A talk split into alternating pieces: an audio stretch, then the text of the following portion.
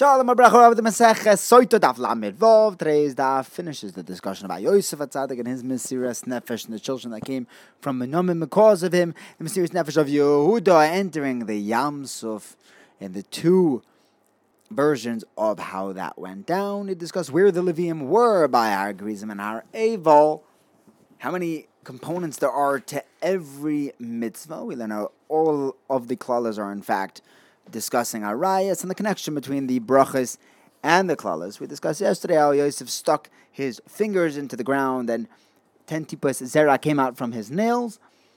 And the Brisa tells us now that really Yosef should have had his own shvatim, 12 children coming from him. He ended up having only Menashe and Ephraim, two. The other 10, he lost with that shechva zera that came out from his fingernails. Nevertheless, the Brisa tells us Benjamin had children for him. The pasuk says when Benjamin was Bela, Vechar, Eshba. All of these children were named after something about Yosef. Bela was that that he was nivla swallowed by the nations. Becher was he was the bechor from his mother, from Rachel. Eshbal was that Hashem captured him.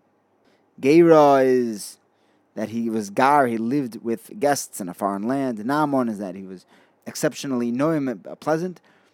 Roish, he was, Benjamin said he was my brother and my leader, my head, my Roish. Mupim and Chupim is that I didn't get to see his chuppah and he didn't get to see my chuppah. This is Benjamin's only brother. And Erd is a Lashon reminiscent that Yosef had gone down. He went, he was Yered amongst the nations of the world. Some say that Ered means that his face was like roses. Lashon of Vered. tells us that when Paroi announced, he told Yosef that no one is going to rule over you. You're going to be a viceroy, second in command. No one above you but me. All the stargazers, the uh, advisors of Paroi said, you're talking about Yosef. He was a slave bought for 20 coins. He's going to rule over us. Paroi says, I see Malchus in him. I see leadership and strength, wisdom. So again, they challenged. They didn't want Yosef to take over. He said he would have to know the 70 languages to be in charge. If that was what needed to be, so be it. Gabriel came and taught Yosef the 70 languages. As we were finishing this study session with Gabriel, it seems like Gabriel was the one who added the hey into Yosef's name. He added a hay.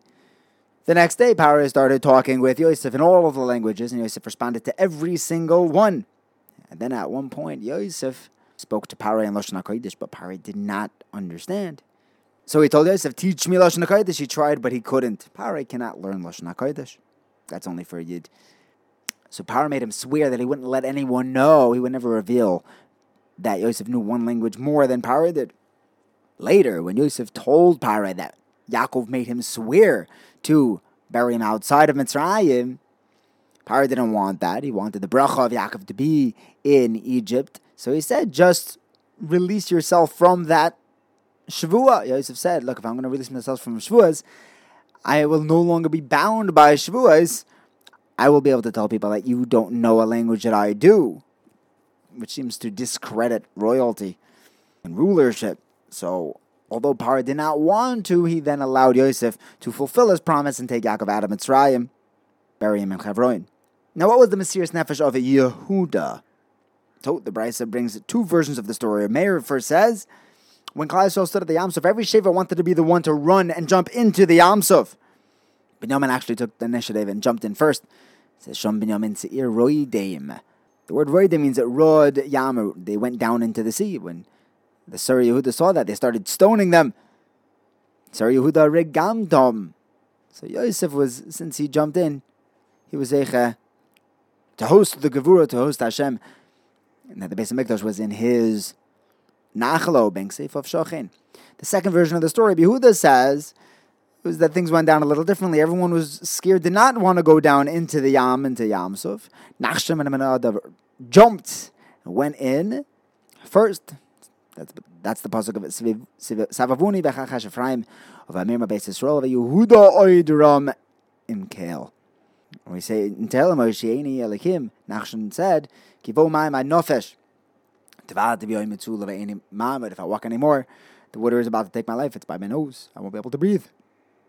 Alter Stefani, Shibuilis Mayim, Valteval Tivlani, Matsula. Moshe was davening as Nachshon was walking to his death. HaKadosh Baruch Hu said, My beloved are drowning in the sea and you're davening. Moshe says, What am I supposed to do? Of course I'm davening. That's what Hashem said. So tell them to travel, go in, and lift up your staff, hold out your hand.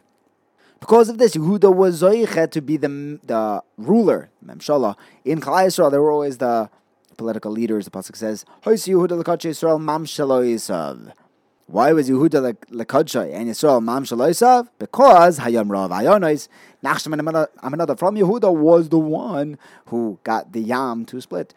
Brisa brings Rebbe Eliezer ben Yaakov, who says the back by with our It can't be that the that the Levim were down at the bottom between the mountains because the pasuk says Lamala, but you also can't say they're on top because the pasuk also says Lamata. Where were they? We have three options. Number one is that they split up. There's a Canaan of the Kanim and Levium. They were at the bottom, and the rest were above on the mountain. The second option, Rabbi Yoshiya says, yeah, anyone from the Kanim and that were able to be masharsim kosher to do to work in the base of Mikdash, they were down below, and the rest of them were taka up on the mountain. The third option, Rebbe says that they were everyone really was down in the bottom. And they just turned all the Shvatim. They turned to Har Gerizim for the brachas, and then they turned to Har Evel for the klales. When the pasuk says that they were on the mountains, it means they were next to the mountains. The Brisa tells us the word al can mean next to it. Says V'nasanto al hamareches levoino zaka, and Rebbe explains that al means next to the lechem apanim. You don't put the levoino directly on it we know over there that al meant next to it because the pasuk says v'sakoisa al ha'aron tells us that you put it near, not directly upon. Now, when the psukim describe the brachas and the klalos, Gemara learns that there was a, a bracha bechlal and, and, a, and a baruch beprat, an orur in a klal and an orur in a prat. What does that mean? So far we have four. We have two types of colors, two types of brachas, the Klalim and the Pratim. We also have Lilmoid Lamed Lishmar Velasais, four layers of Torah, of Kiyuma Torah. So we're up to four, and four together, you have eight. We also have eight and eight is sixteen. We have the Torah given at Sinai and in Arvas Moav. A second time the pasuk says "Ela divrei abris asher tiv Hashem es Moshe," and Ushmartem as divrei abris hazois. So you end up with forty-eight brisois on every single mitzvah. Reb Shimon says he he takes out ha'agrizim as part of the count to, to double it and ha'evel, and he says that instead he puts in the oil moyed as one of the brisois for every mitzvah.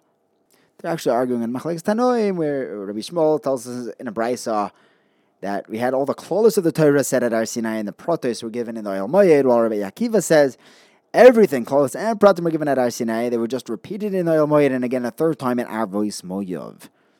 He also says every single mitzvah brought in the Torah has together with it 48 brisos. So Shimon Ishkvar Akoy says from Rabbi Shimon that every mitzvah written in the Torah not only does it have 48 brisois, but it's 48 times every person who was there, the 603,550 people. We end up at 28,970,400 brisois.